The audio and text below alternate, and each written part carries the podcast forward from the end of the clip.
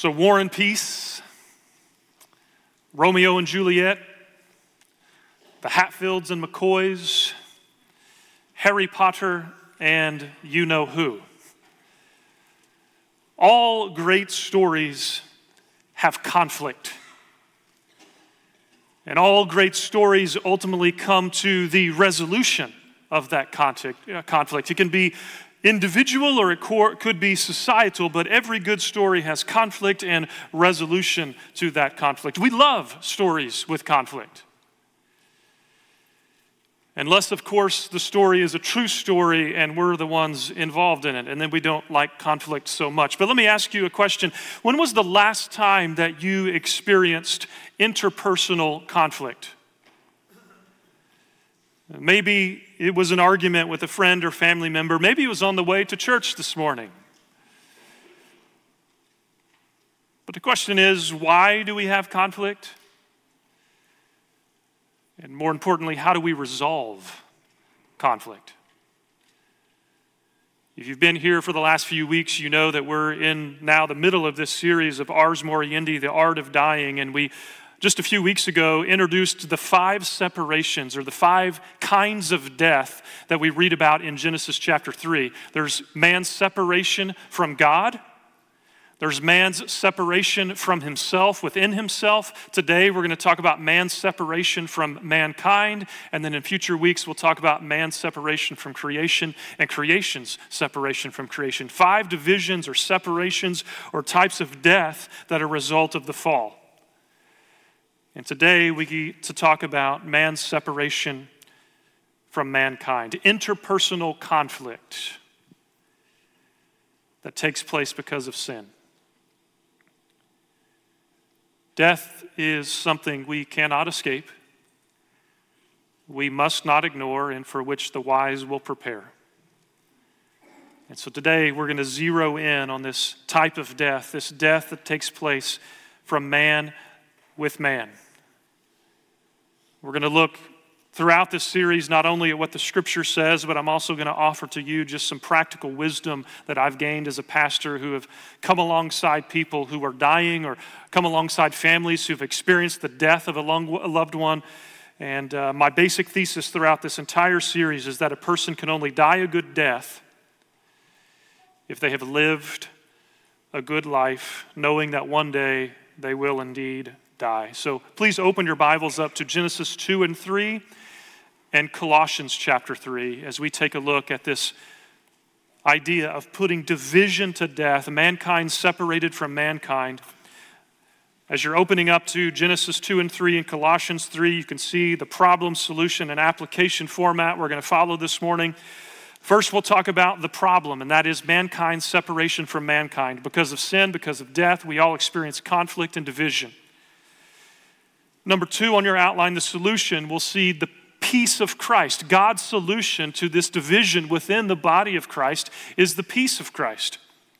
And then finally, number three, we'll put it all together and talk about the application, how we can put division to death. But let's begin by looking at number one on your outline. Let's travel back in time and remind ourselves of what we saw before the fall, before sin and death entered into the world, back in Genesis chapter 2. Let me read for you verses 15 through 17. This is before the fall, before sin and death, before conflict.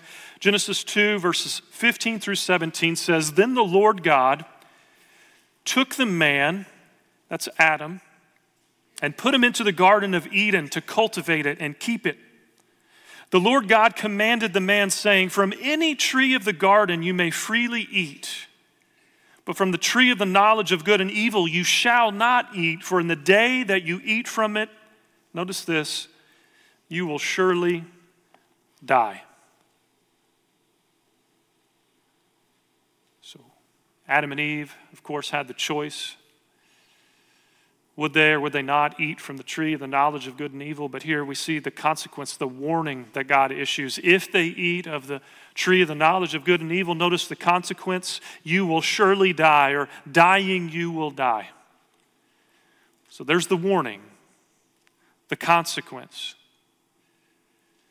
But again, before the fall, when we think specifically of this interpersonal relationship between Adam and Eve, I want you to look at verse 24 of chapter 2. This is before the fall, before sin and death enter the world. Notice how the Bible describes the interpersonal relationship between Adam and Eve. Um, you know that God put Adam to sleep. He took out of Adam a rib, and from that rib, he fashioned Eve. He fashioned woman. And the verse 24 tells us, For this reason, a man shall leave his father and his mother and be joined to his wife. And notice verse 24 they, the two, shall become one flesh. Before the fall, there was no interpersonal conflict between Adam and Eve. They operated as God intended for them to operate as husband and wife, as one flesh. But then, as we jump ahead and we go after the fall, once Adam and Eve take of the fruit and they eat of it, once sin and death enter into the world, I want you to notice what takes place in chapter 3, verse 12. This one flesh union now take a look, verse 12 of chapter 3. The man said, as God confronts Adam and asks him, What have you done? Have you eaten from the tree which I commanded you not to eat? Verse 12, the man said, The woman, the woman whom you gave to be with me, she gave me from the tree, and I ate. Notice the conflict. Notice the blame game being played here. Adam and Eve, who were supposed to be one flesh, never divided, are now separated from one another. Adam blames Eve, thus breaking apart this one flesh union that God desired between man and wife. There's a breakdown, a death in their interpersonal relationship. This is a separation of that one flesh union that God had created there in Genesis. This is the sociological impact and separation we see here in Genesis chapter 3. 3. But this interpersonal conflict, this interpersonal division and separation did not just stay with Adam and Eve. No, sadly, it spread and entered into all of human history. As you keep reading the text, Immediately in chapter 4, flip ahead to chapter 4, we see the tragic tale of this separation and division entering into the children of Adam and Eve as Cain murders, kills his own brother Abel. This conflict and division continues to spread, and as we keep reading in the book of Genesis now, this interpersonal conflict becomes all out warfare and geopolitical division on a global scale. Jump ahead to chapter 6. Chapter 6, notice verse 13. This is Noah and the flood. God said to Noah, verse 13, The end of all flesh has come before me. Notice this, because the earth is filled with violence. The earth is filled now with violence, with separation, with conflict, with division, with warfare. And on and on and on we could go in the story of Scripture. Abraham soon will pass off his wife Sarah as his sister in Egypt. Joseph's brothers will sell him off into slavery. This spreads not just individually, but now nationally as the people of Israel will experience hostility with neighboring nations. Israel will ultimately be conquered by Assyria, Babylon, and Rome. This is all interpersonal and societal separation and division, all a consequence of the fall. Not only do we see this in the biblical story, but we see this in our story as well. Think about this. Ever since Genesis chapter 3, we see the evidence of division everywhere we look.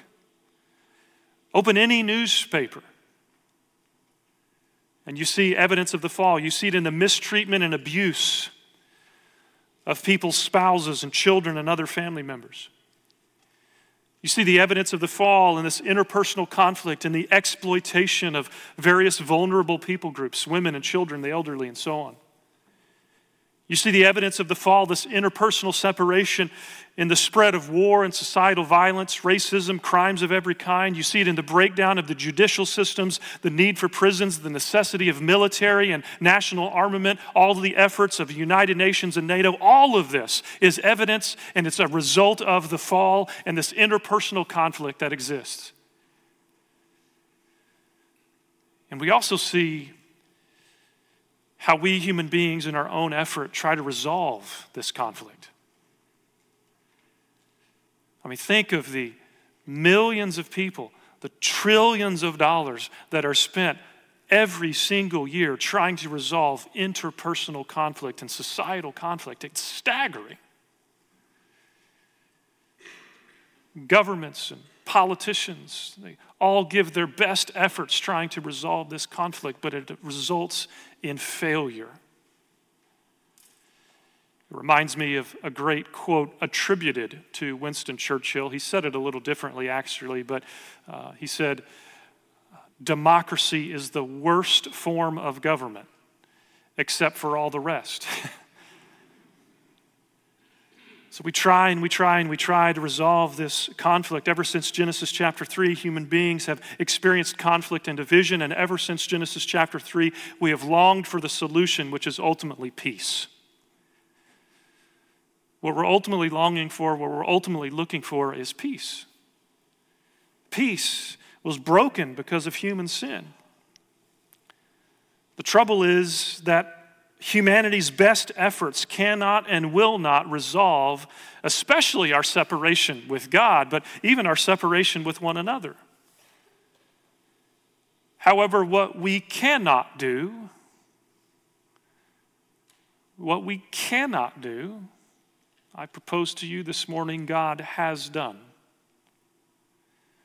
Bringing not only peace between us and God, but also the possibility of peace among one another. So, what is God's solution? What is God's solution and his answer to mankind's separation from mankind?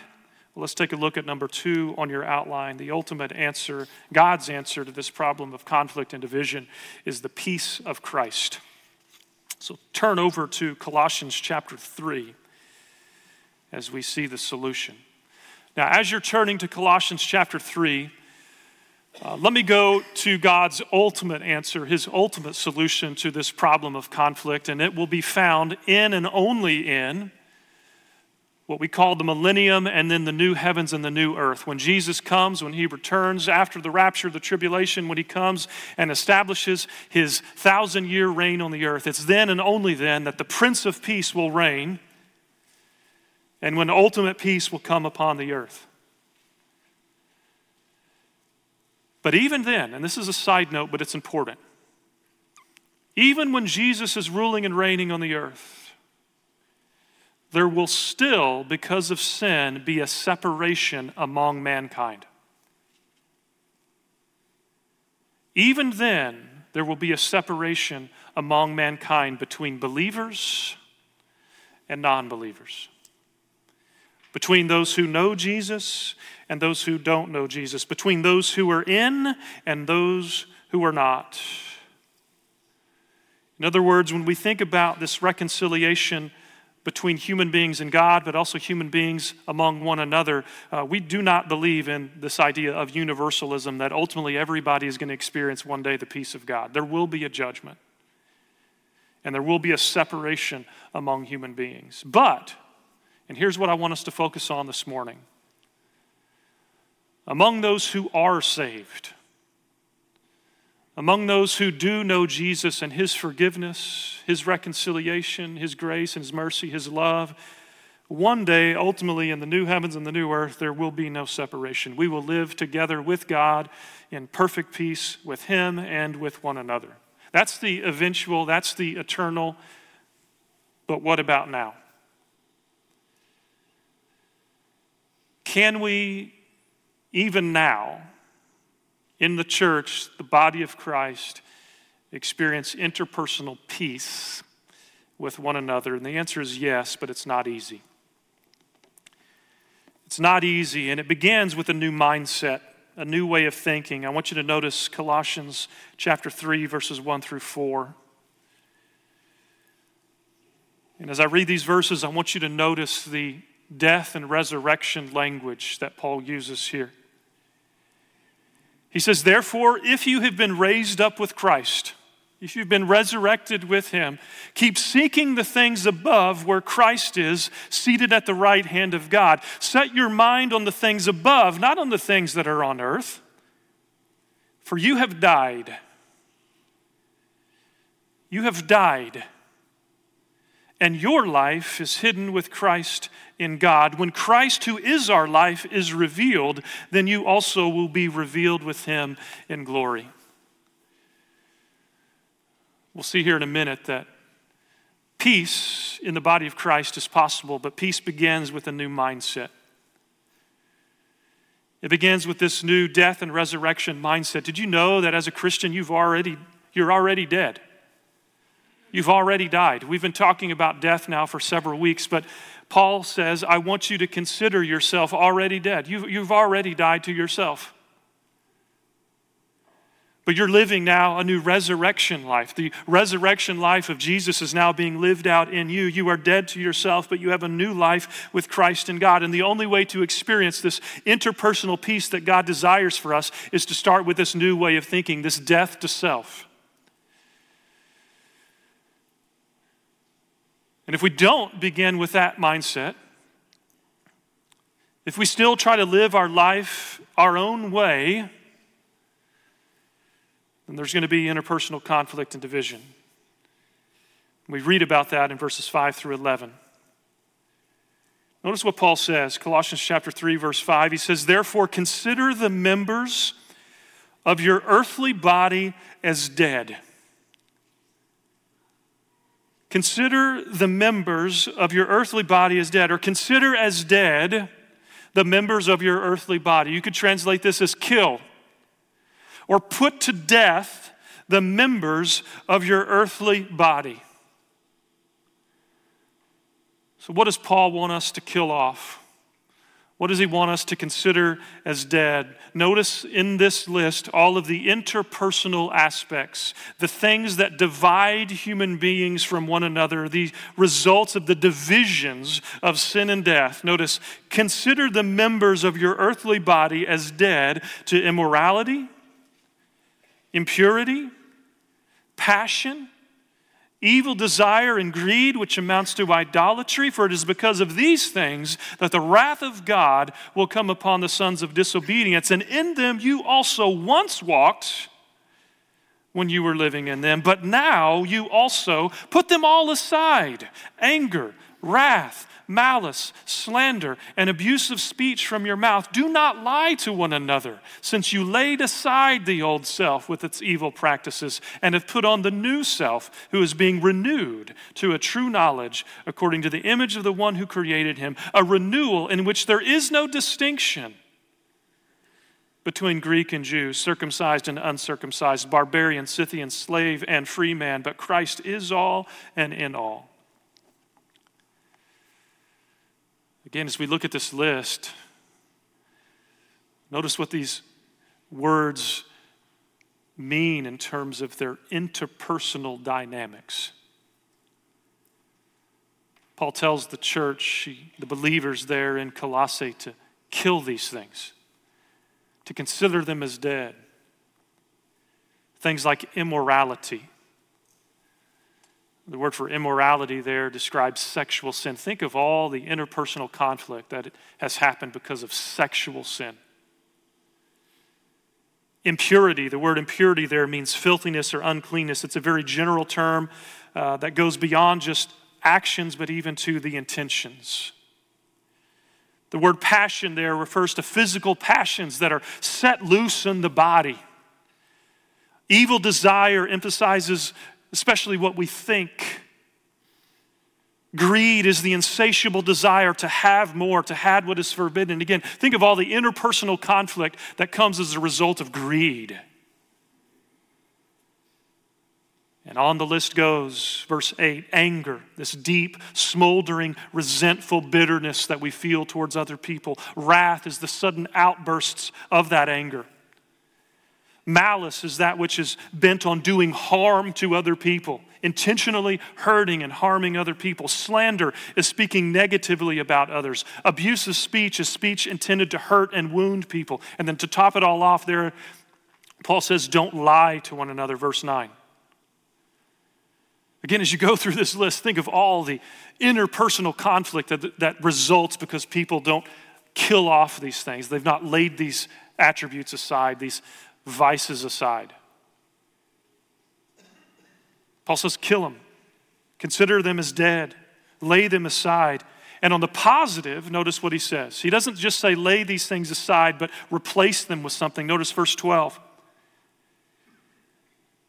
So, as those who have been chosen of God, holy and beloved, put on, here's what I want you to do put on a heart of compassion kindness, humility, gentleness, and patience, bearing with one another and forgiving each other. Whoever has a complaint against anyone, just as the Lord forgave you, so also should you. So, not only does Paul want us to lay aside these things that divide us, but he wants us to put on these things that unite us. Things like compassion, showing sensitivity, especially to people suffering and in need. Kindness carries with it the idea of benevolence and generosity. Humility means thinking of others more than yourself. Gentleness means having consideration for other people. Patience is the quality of long suffering. When we want to re- retaliate against people who have wronged us, we show patience instead. Bearing with one another means putting up with others and enduring discomfort. The Jace Cloud paraphrase here is putting up with people who annoy you. And finally, forgiving each other involves not holding a grudge, but letting go of the offense. Paul says, put these on. Let these attributes be true in your life. And then notice verses 14 and 15. Beyond all these things, above all these things, put on love, which is the perfect bond, notice, of unity. Let the peace of Christ rule in your hearts, to which indeed you were called in one body, and be thankful. Paul says, listen, on top of all of these other attributes, put on love. A love for one another. The word for love that Paul uses here is an unconditional love. It's a love that's self giving, expecting nothing in return. It's the same kind of love that God has towards us. And without this kind of love, Paul says there can be no unity. Notice the, the unity words that are here in verses 14 and 15. Put on love, which is the perfect bond of unity. Verse 15, the peace of Christ, to which indeed you were called in one body Again, think back to Genesis chapter 2. Before the fall, God created Adam and Eve to exist as one flesh. And here, the Apostle Paul, for believers in the church, he's called us to live as one body. As one body. And then notice again, verse 15, he says, Let the peace of Christ rule in your hearts. Let the peace of Christ rule in your hearts. The word for rule here in verse 15 is a word that Paul borrows from an athletic image, athletic metaphor. It's the language of athletics. It could be translated as control or judge, loosely translated as umpire or referee. Let the love or let the peace of Christ control, judge, umpire, or referee in your hearts. The peace of Christ should arbitrate our relationships. The peace of Christ should be the ultimate goal in our dealings interpersonally with one another. Peace should settle any friction and strife so that believers in the church can remain unified. Now, let me offer a few caveats. To live in peace with one another does not mean that we ignore sin or theological error. This does not mean that everybody's right, but it means that our ultimate goal is reconciliation. We do not sacrifice truth, but believers should relate to one another in such a way that facilitates peace. Also, Paul is not meaning here that suddenly in the body of Christ we all lay aside what we think and there will be no differences of opinion. No, but what Paul is saying here is that even in our differences of opinion, we should work together despite those differences. To summarize what Paul is saying here in Colossians 3, F.F. Bruce says this There is no reason there is no reason why those who have received the peace which Christ established should have anything other than peaceful relations among themselves. In other words, we Christians, because we have received the peace of Christ through Jesus' death and resurrection, we should be willing to extend the peace of Christ to one another. But let me pause right there and acknowledged that all of us, if you've lived much life at all, you know how difficult this can be, right? This is not easy. It's not automatic. If it were easy and if it were automatic, then Paul wouldn't have to command it.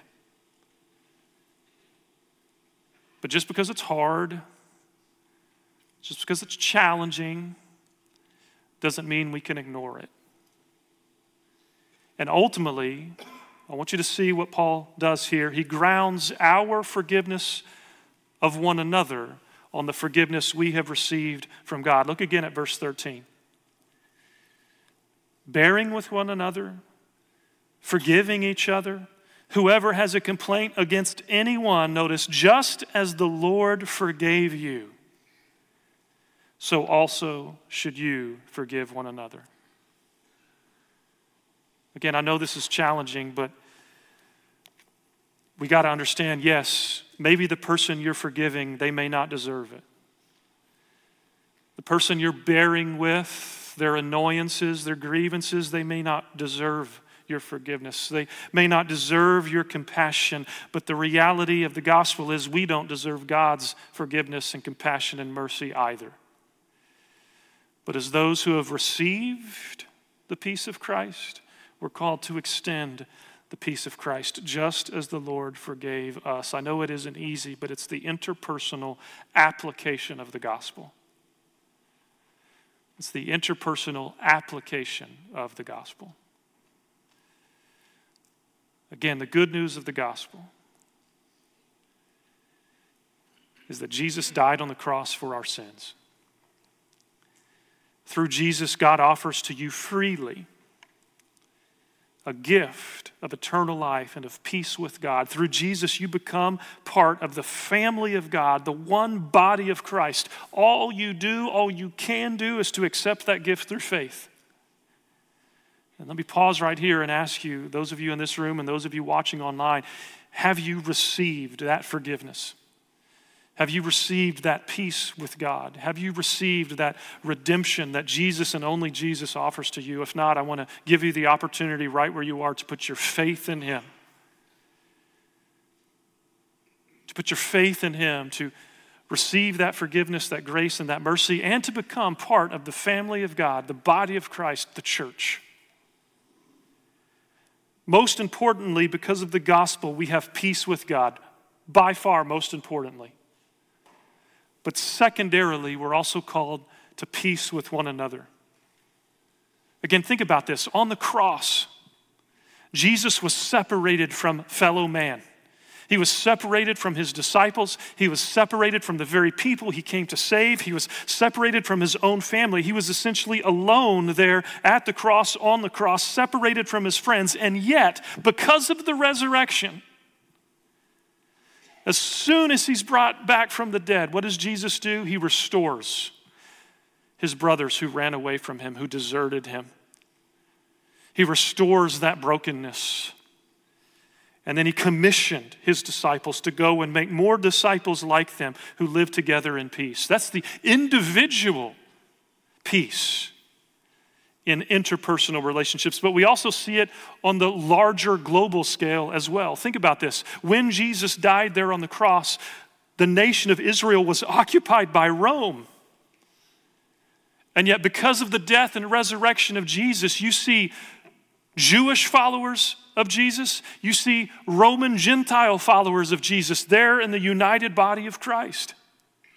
And even among those, you see what could have been separations. You see Jews who were opposed to one another on almost everything in life. You have tax collectors and zealots, you have men and women, you have the religious and the non religious all together, coming together, united together because of the one thing they have in common, and that is their common belief in the death and resurrection of the one who saved them.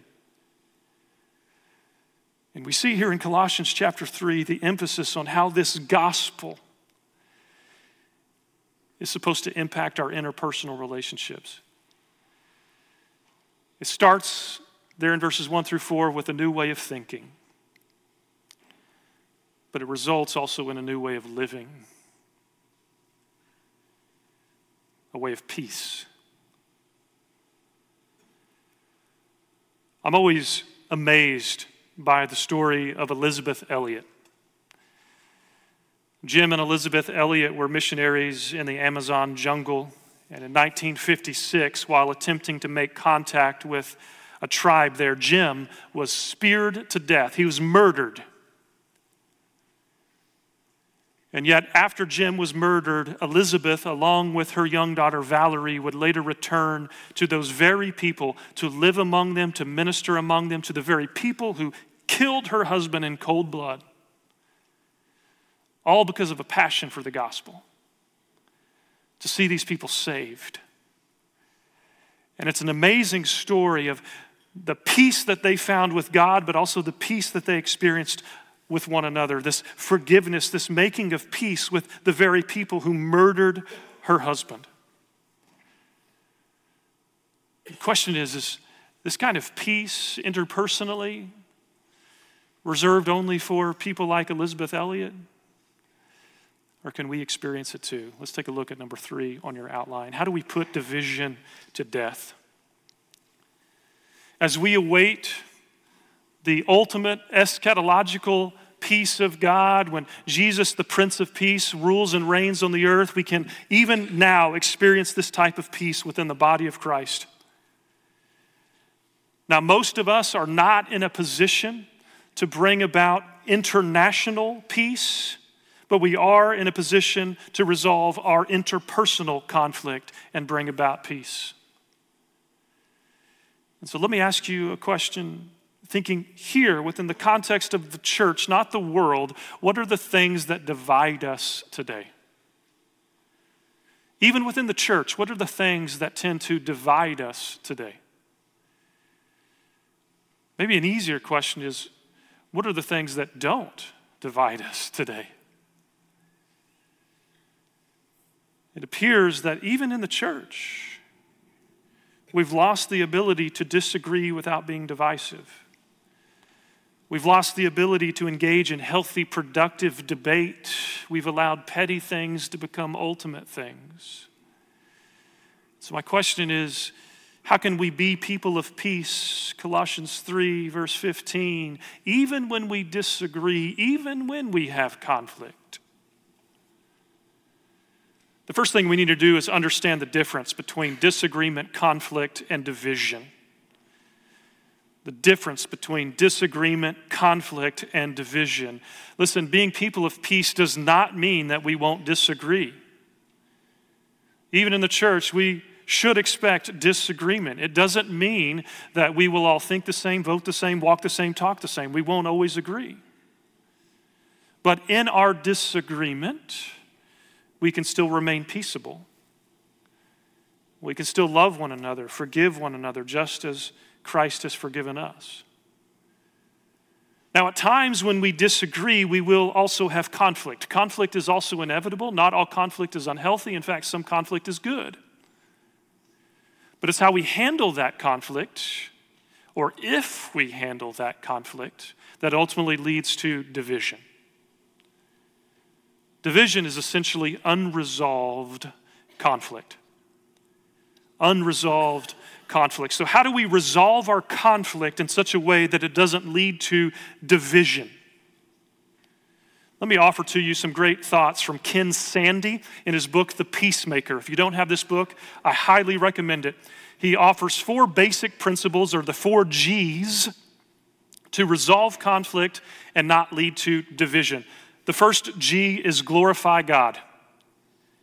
He says biblical peacemaking is motivated and guided by a deep desire to bring honor to God by revealing the reconciling love and power of Jesus Christ. As we draw on His grace, follow His example, and put His teachings into practice, we can find freedom from the impulsive, self centered decisions that make conflict worse, and instead bring praise to God by displaying the power of the gospel in our lives. So, again, the first step to biblical reconciliation is we have to realize that it's not about me. Again, to quote Paul in Colossians chapter 3, we have to die to ourselves. We have to die to these things. And instead, we have to live in such a way that glorifies God. Number two, we have to get the log out of our own eye. Get the log out of your own eye. Jesus teaches us to face up to our own contributions to a conflict before we focus on what others have done. When we overlooked, overlook other minor offenses and honestly admit our own faults, our opponents will often respond in kind. As tensions decrease, the way may be opened for sincere discussion, negotiation, and reconciliation. So we glorify God, number one. Number two, we get the log out of our own eye. How have I contributed to this problem, this conflict? Number three, we gently restore, Galatians 6 1. When, we, when others fail to see their contributions to the conflict, we sometimes need to graciously show them their fault. If they refuse to respond appropriately, Jesus calls us to involve respected friends, church leaders, and other objective, objective individuals who can help us encourage repentance and restore peace. So we glorify God, we get the log out of our own eye, then we go gently restore, and forth, and finally, we go and be reconciled. He says, finally, peacemaking involves a commitment a commitment to restoring damaged relationships and negotiating just agreements. When we forgive others as Jesus has forgiven us and seek solutions that satisfy others' interests as well as our own, the debris of conflict is cleared away and the door is opened for genuine peace. Again, this is from Ken Sande's book, The Peacemaker. I highly recommend it. But the ultimate goal is peace. The peace that we have received from God, we extend towards others. And listen, I could offer hundreds of verses in Old and New Testament for your consideration, but let me simplify it by just quoting two more. Two statements from the master peacemaker, Jesus himself. The first one is Matthew 18, 21, and 22. Matthew 18, 21 and 22, Peter comes up and says to Jesus, Lord, how often shall my brother sin against me and I forgive him? Up to seven times. Verse 22, Jesus said to him, I do not say to you up to seven times, but up to 70 times seven. What I want you to see here is that what Jesus is saying is that if you have been wronged, if your brother, your sister has wronged you, whose responsibility is it to forgive? It's yours. It's your responsibility as a follower of Jesus to forgive people who have wronged you. But the second passage I want you to jot down is Matthew 5 23 and 24. Jesus says, if you're presenting your offering at the altar and there remember that your brother has something against you, leave your offering there before the altar and go, first be reconciled to your brother, and then come and present your offering. So here we see the inverse. If you've wronged someone, your brother has something against you. You've wronged them in some way. You've sinned them in some way. Jesus says, Leave your offering at the altar and go. It's your responsibility to seek forgiveness. So, in both cases, it's your responsibility. If you're a follower of Jesus and there's a broken relationship, whether you caused it or not, it doesn't matter. It's your responsibility to seek that peace and reconciliation. So, what does all this have to do with dying and death? This is a series on Ars Moriendi, the art of dying. What does this have to do with dying and death? Well, again, the only reason we have separation, interpersonal conflict in the first place is because of sin. And I can tell you a sad story I've seen far too many times. is people who are dying. They're in hospice, they're in the hospital, and they're dying bitter because they have unresolved conflict in their life. They've carried with it, uh, carried this bitterness, this conflict with them all the way to their deathbed, and the last thing they want to do is carry it with them to the grave. And it's as though they're, they're clinging to time, desperately grasping and hoping and waiting for a phone call, for someone to walk in the door, for this last opportunity to say, I'm sorry, will you forgive me? Listen, dying is one thing. But dying with bitterness and unresolved conflict is another thing. It is no way to die, and it is no way to live. Now, I know that of all of the sermons on dying and death, this is probably the most difficult thing to apply. This is the most challenging one. It's hard to forgive, it's hard to ask for forgiveness, it's hard to be at peace with all people. But again, just because it's hard doesn't mean we can ignore it. Romans 12, 18, if possible, so far as it depends on you, be at peace with all men. Have you done everything you can to resolve your broken relationships before it's too late? There on the backside of your outline, I've given you some application questions, but your one thing for this week is this Are you in conflict or division with someone right now? Then I'm urging you, because you've received the peace of Christ, reconcile your broken relationships before it's too late. Put division in the body of Christ to death. War and Peace, Romeo and Juliet, Hatfields and McCoys, Harry Potter and you know who. You and fill in the blank. Who is the person that God's laying on your heart to go and to make peace, to reconcile? May the Lord, the Prince of Peace, guide us by his Spirit to die to ourselves and to live as the people of peace he's called us to be. Would you pray with me? Father, thank you for your word, and we thank you for the conviction. I know this one's hard, it's hard for me. And most of us don't like conflict, it's humbling to ask for forgiveness, it's incredibly scary to go to people and, and talk through how they've hurt us and wronged us. And so, Father, we confess that the only way this is possible is by the power of your Spirit. The only way this is possible is because of the peace of Christ that we have received. And so, God, by the power of your Spirit, I would ask that you would help us, help me, help all of us to be the people of peace you've called us to be, that as far as it depends on you, be at peace with all men. And Father, I pray specifically for our church here, Grace Bible Church, but also for other solid Bible believing churches in DFW and around the world, that we would model the peace that our broken world is so longing to see. That unbelievers would see the way we reconcile, the way we forgive, the way we show compassion, that ultimately they would be drawn to the Prince of Peace. And it's in His name we pray. Amen.